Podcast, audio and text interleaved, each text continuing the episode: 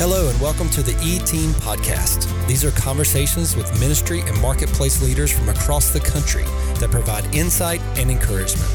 For more information about this podcast and any and all resources provided by the E-Team, please visit us online at e team dash inc dot com. We hope you enjoy this episode.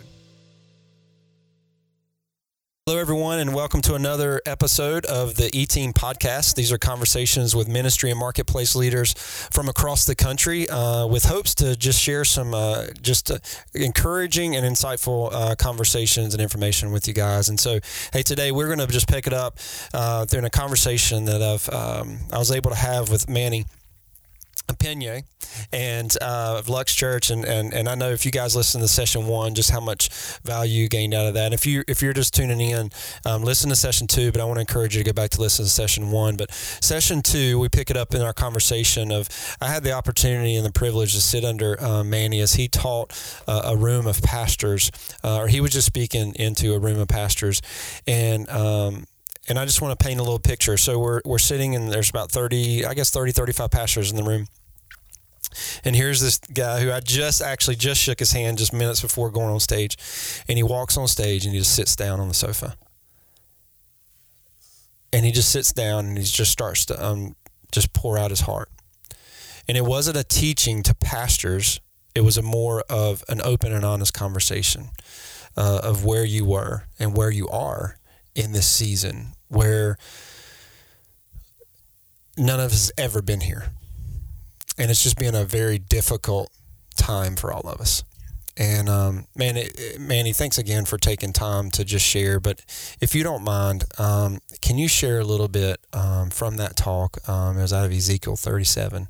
Um, and just kind of share, um, because you told me a little bit of the story. Mm-hmm. Of what happened, like when you're starting to walk up on a stage to share this talk, because it wasn't what you had planned. Yes.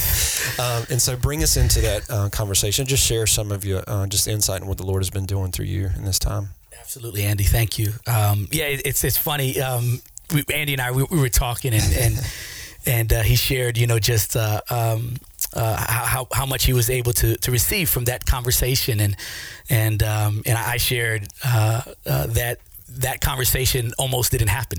Um, you know, I had uh, been praying to the Lord concerning what I should share um, and what I should speak to these pastors, right? I mean, they're not laity or, or individuals that are, are novices to the word. And um, and so I was wanting to hopefully impart something that would uh, challenge but also encourage. And um, and I had this, really this, this uh, uh, thought that I, I would speak in that manner um, of just a conversation, and I quickly dismissed it. I'm like, no, this isn't going to fly. Um, that's not what needs to happen. And I'm just arguing with God, and and even as worship was going on, and then I'm being introduced, and as I step foot on the step on the stage, um, I just finally I, I I I yielded to the Lord and said, okay, I know better. Um, you know what's necessary. And as I sat, as Andy shared on that sofa, was really me literally practicing what I was about to speak on. I literally took a deep breath um, and uh, and simply opened my mouth. Um, and this has been the place that really God is leading me. If you've listened to session one, you would see that I'm not short of words. um, but certainly in this season, God's been teaching me the necessity to listen, um, to sit in silence, um, to not breathe shallowly, but to breathe deeply, um, to know that before doing anything, there's a necessity to be. Just to be in his presence. Um, and uh, and in this season, it's been um, uh, uh, uh, overwhelmingly made clear that what carries you through one season may not be what carries you through the next. Mm. Um, and, and so often we like, we like autopilot, I think, in our humanity. Uh, we like hanging our hat on it, if you will, the proverbial term of you can hang your hat on it, and and we can hang our hat often on, well, uh, if God did it then, he'll do it again, yes, but it might look totally different this time that is foreign to us. And that that that reality is scary if we're honest with ourselves, because we're not creatures who like change. Um, and we're not creatures who like, as clearly seen in our season now, we don't like uncertainty.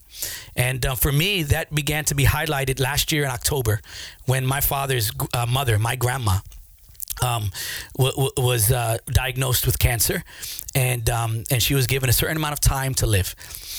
And uh, through that, my dad then left to New York City. I think this was in um, in June. He stayed the whole summer with, with his mom, my grandma, and then we and my girls, not knowing what would happen, we found time to take the whole family to New York, and we spent it with um, uh, the Pena side of the family, and and it was it was good. And and my dad felt, and so did the family in New York, that it will be best for this season for um, my grandma, my father's mother, to, to to come to Virginia, as she needed round-the-clock care. Um, we did not think that um, that um, years would turn into weeks.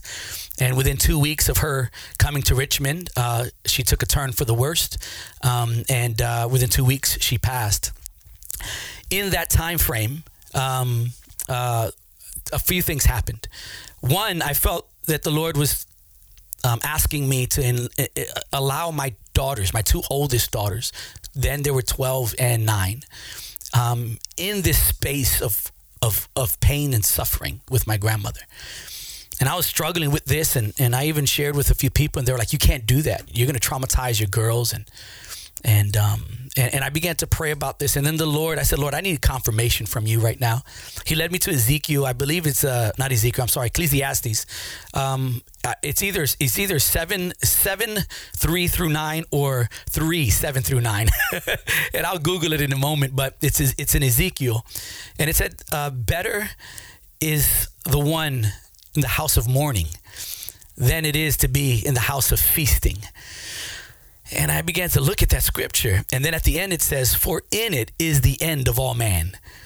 Um, and in that, I found peace. And uh, my daughters were with my grandmother as she breathed her last breath. Um, and, and they broke and they cried as we ought to. And, and, and I cried with them. And the weeks and months to come would bring forth some very uh, deep conversation from an eleven-year-old or a twelve-year-old and a nine-year-old. We fast forward a year now from October of twenty eighteen to October of twenty nineteen, uh, or of twenty nineteen to October of this year, twenty twenty, where one of my spiritual sons um, took his own life. Um, uh, just a young man that uh, for the past three years, we probably were together every day. Um, um, he was uh, uh, integral in our church, and um, uh, I know without a doubt loved God with all his heart. Um, but there were there were issues that were unbeknownst to us deep down within his heart. Um, and uh, we got a call uh, that um, they had found the police had found him, and um, that uh, quickly quickly turned our world upside down. And um, that day I spent here in the church with loved ones and, and my father and, and and and and one of his best friends, one of my other spiritual sons who's in Bible college. They were in Bible college uh, as freshmen together, um, just crying, just crying. And then I got myself composed and and uh, went home and spoke to my girls. And yet again, here we are just a year later, um, in great sorrow and mourning in this room again. Um, and uh, and through all of this, um, I had also been dealing with the reality that um, I have anxiety. um, and uh, um, uh, uh, November first of two thousand nineteen, I had surgery. I ruptured my Achilles fully and uh, had to have surgery to repair it. And in that surgery, um, uh, I obtained a blood clot. Um, and um, uh, that blood clot uh, began to move, and and and in so began to uh, uh, bring forth a level of anxiety that I would deny I ever had.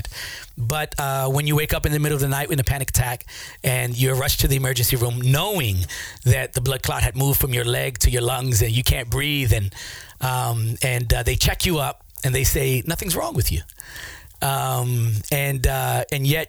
You're there left with more questions than answers. Well, if nothing's wrong with me, well, then why do I feel the way that I feel?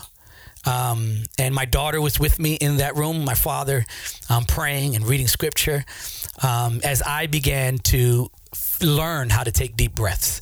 um, as I was breathing shallow and uh, panting and uh, uh, having very negative health effects due to these realities that were taking place. And all of this, all of this was all coming to a head with the passing of this young man who we love so dearly um, uh, uh, just a few short months ago. And then here we are now in M F I.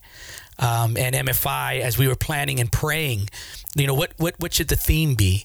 Um, uh, we had many things on the table, and we landed on the reality that uh, that breathe um, was what God was wanting to uh, remind his people to do.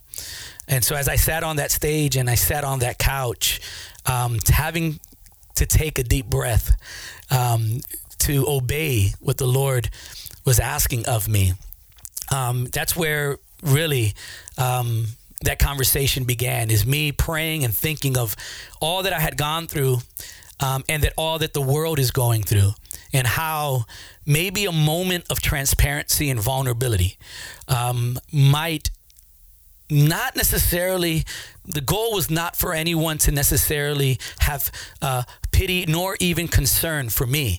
But my prayer was that somehow there would be a personal connection, um, that though their stories, the pastors in that room, the leaders in that room, though their stories might be uh, wholly different, but they would find uh, more similarities than than differences, and that they might have courage to begin to speak and talk about those things. And that came on the heels of a prophetic word that was given to our church the October before, or a week before, a couple of weeks before my grandmother had passed a year ago. I mean, that word was given to us through Ezekiel thirty-seven, one and fourteen. And, and I had read the scripture. I mean, for those that are, you know, have been a, a believer for any length of time, you know the story of the valley of dry bones, right? I mean, we read this story, and, and it's something that just, no matter how many times you read it, um, at least for me, it gives me goosebumps. And and I know that's not the purpose of why we read scripture, but I still think it's pretty cool yeah. that scripture has that power, right? Disney doesn't have a corner, or or, or you know, any Hollywood station, they don't have a corner on being able to derive such emotional, visceral response to hearing a story. But this is even greater, because this isn't a story that is is is is uh, fictional, but it's it's is that correct? Non-fiction is real. Is that correct? Um, it's something that actually happened, and the scripture was read, and, and the prophecy that came over our church, that then the Lord began to say, son, don't be greedy. That prophetic word that I gave to your church is not just for your church. It's for a city. And um, this prophetic word was that uh, the church that God is raising up in this generation is to be a prophetic church. That the church that God is raising up in this generation is to be an inspired church. And that the church that the Lord is raising up in this generation is to be a victorious church. And through this is found in one of these passages that I had read, but never really, really came to, to understand. And in Ezekiel thirty-seven, I believe it's beginning at uh, thirteen, no, thirty-seven and verse nine, it says where, then God said, prophesy to the breath. So the bones had already been prophesied to, and they began to rattle, and, and, and they began to form, and the sinews, it says, and the ligaments and tendons began to uh, uh, uh, manifest and attach. And yet, though these bones were walking, they were still dead. They were still dead. And then the Lord speaks to Ezekiel. He says, now, now, son, now prophesy to the breath that they might live. And so in this space, it's just been where um, God has really been uh, doing a work in my life and study. And I began to study breathing and, and, and, and the reality that the majority of Americans and people as a whole, we don't breathe correctly. Yes, breathing is an involuntary act, but in it being involuntary, most of us breathe from a place of a level of anxiety that is unknown. And so it causes shallow breath. But what brings forth good health benefit to our bodies is oxygenated blood that only is produced by deep breathing. And it was in this place where the Lord began to speak to me through this season of sorrow, of mourning, of questions. You know, I've got a city looking to me. I've got a church looking to me concerning uh, uh, the racial divide within our within our community, right? I, I went out during the protest here in Richmond, not to protest, but to discern the spirit of this space, which which, which was working in our in our city, in our region, and, and to see the hurt and pain up close within our our communities. Um, not only that, you compound that with the reality of grief concerning a loss of a way of life that COVID has caused, where we're unable to connect and where my heart is grieved, even having now in the latter year Uh, experiencing having in in one week's time lost three loved ones to COVID, three people that we love to COVID in one week's time, one back to back. One was a Sunday, the next was a Monday. And and and and looking at this reality, seeing how even COVID has been politicized. I'm not going to go too deep there. That's not the purpose of this podcast, but simply looking at the reality that God has come to share the love that he has for all people. And that yet in this season, so many distortions of, of messages and so many distractions have come. And the very people, the people of God that are to be the bridge, that are to be uh, those that stand in the gap and connect people that are hopeless to hope, that connect people that are fearful to to to um to to uh to love, because it's the perfect love of God to cast away fear. It, that so many of times we're dealing with things that are unknown in us, that we're not equipped or ill-equipped to be able to be that person in the middle. And for me, that's where I found, Lord, how do I speak to these people, to my church, to a community, to a city that you've, by your sovereignty, has have allowed me to have influence in, when I myself have uh, uh, uh, turmoils within the inside of me that I don't have answers for. I know you're God. I, I, I'm trusting you and I'm believing you. My faith has not wavered, but yet I've got more questions than I have answers. And this is what the Lord said. He said, son, I'm wanting to train a people to lead from their weakness, not from their strength. In this season, I want people to know that I'm what makes you strong, not you, not what you know, not not not who you know, um, not your experiences of life. Um, but where your flesh would fail you, where your your your knowledge would fail you, uh, I won't. Um, and, and so in this season of uncertainty, I've had to really learn how to find certainty in just the personhood of God, in being in his presence. And in that, this season, he's given me the privilege.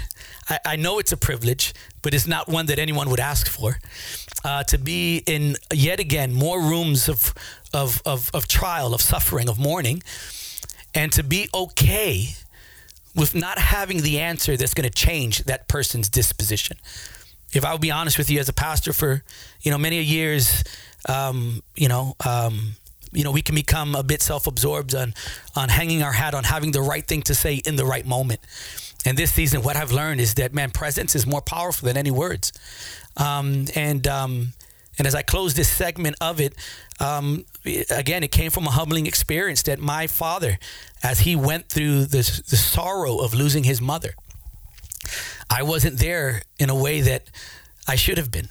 Um, I, I, I learned through my father's pain that I had aspired, not aspired, I had, I go to dangerous parts of the world. And for me, my my my my understanding is, for me to live is Christ, for me to die is gain. And yet that had created a pharisaical spirit within me, that I questioned people when they mourned. Well, you know that if you're alive, you're going to die. Why are you so shocked? What? And the Lord, in that moment with my dad, as I sat in the room and he was there crying and looking to me, I didn't have it within me to give him a hug. I didn't have it within me to be compassionate. And that broke me on the inside. And I had to repent to my dad um, in that space. Um, and I had to also accept and, and request just, what, what do you have for me? Counsel. And he did. And he said, son, you can't be a pastor if you don't have a level of empathy and care. You can know all the things.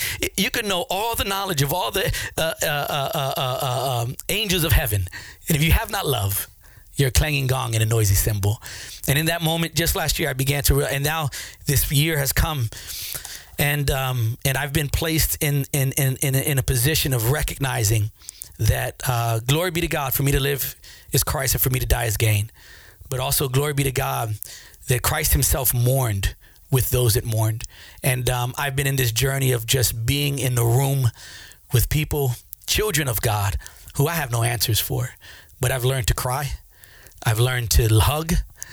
I've learned to be human, be human.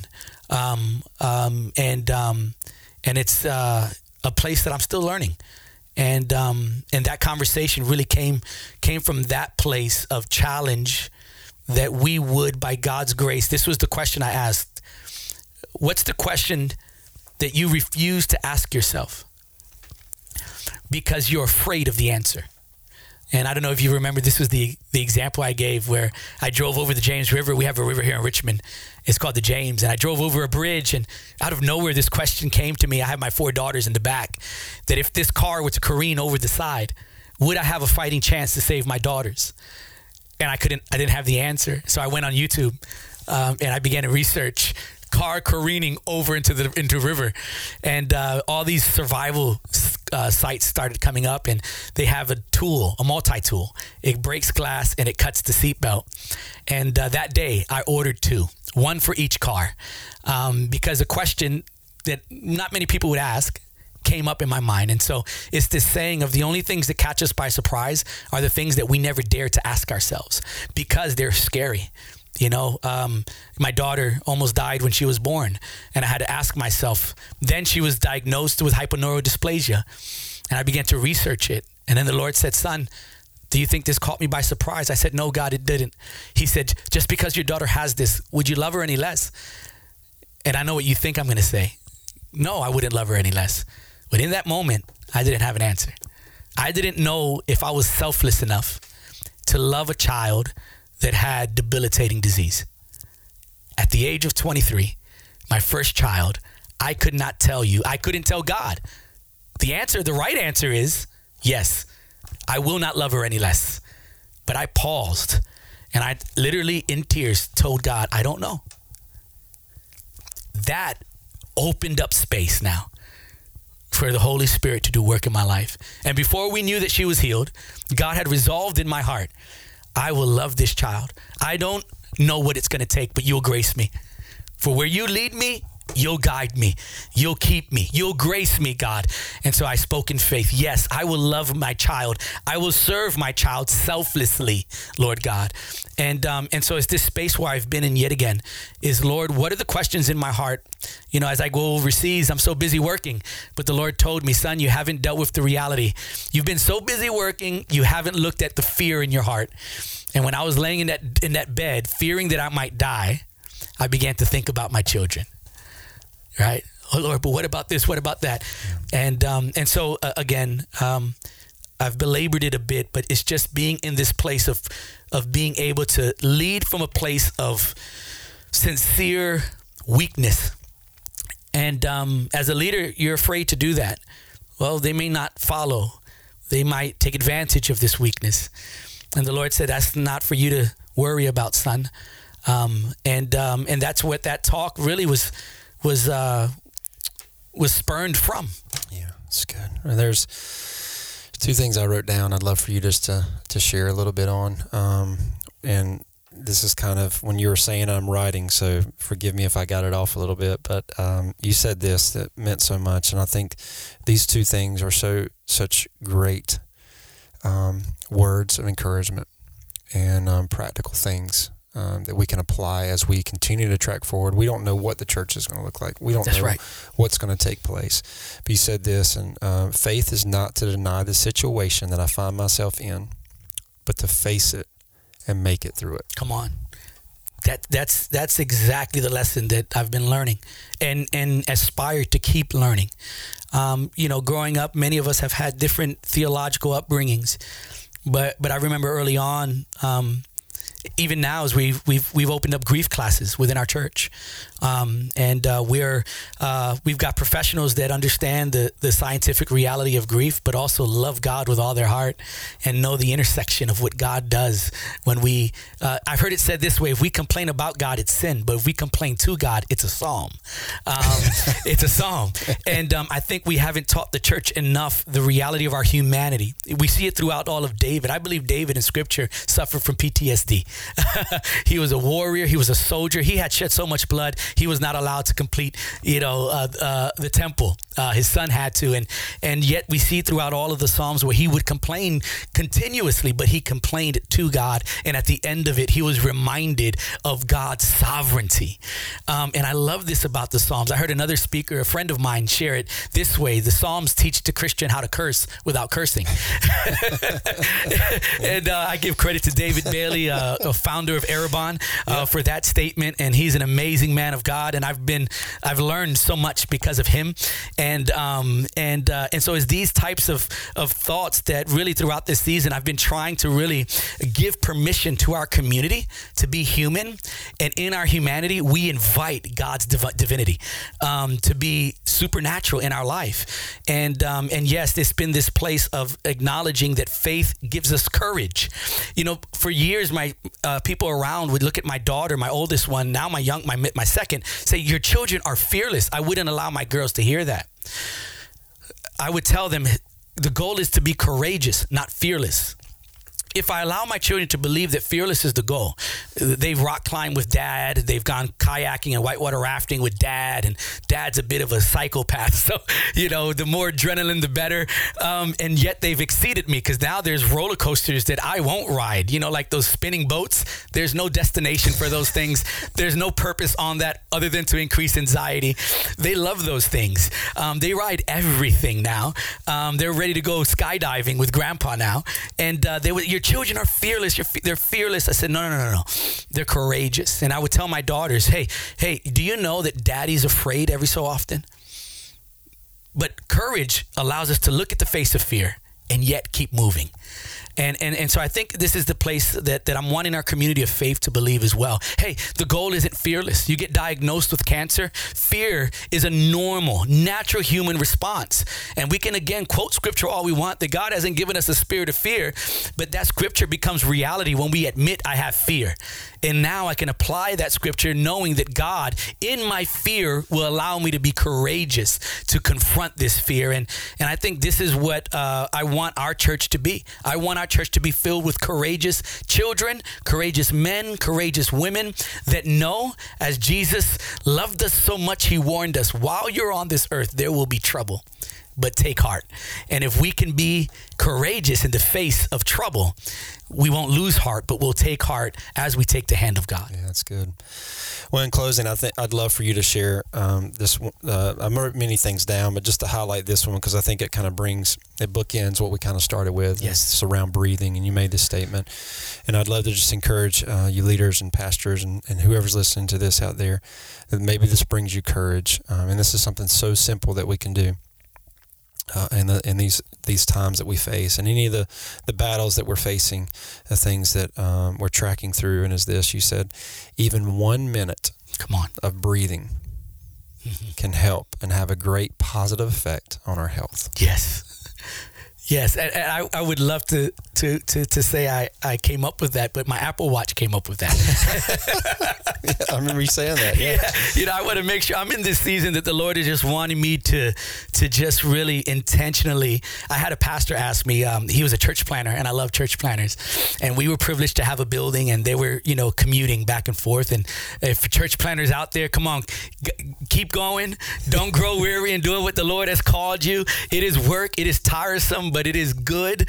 And so um, they needed a place to rehearse for worship that wasn't going to charge them anything. And I said, hey, I pulled out one of my spare keys and said, hey, here it is. And they were like, why would you do this? I said, because in doing this, I'm intentionally reminding myself that nothing is mine. Everything is the Lord's, and we're of one kingdom. Um, and uh, why do I say this? I said this, I don't know if it was part one or part two, that um, I'm very well aware of my pride. And God always calls opportunity for me to counter that pride with intentional acts of humility. Um, and so uh, this idea of, you know, even a minute um, can have uh, great health effects of breathing on your on, on your body and your being came from my Apple Watch my wife got for me. And, um, you know, I set it all up, and I didn't know I set up the breathing app, or maybe it's automatically set up. But uh, uh, uh, uh, every so often this alert shows up, and it's a beautiful little little blue, I guess it's supposed to look like a breath, if you could see breath. Um, and it says, uh, hey, take a minute to breathe. And then after you hit okay, it lets you know, it reminds you that just a minute of breathing each day can have great health benefits to your being. And it's this idea that um, even today, um, as I went through, I've ignored that alert throughout the entire day, right? I've been on the go. I've been busy. I've been, you know, uh, uh, doing and um, and uh, ignore, ignore, ignore.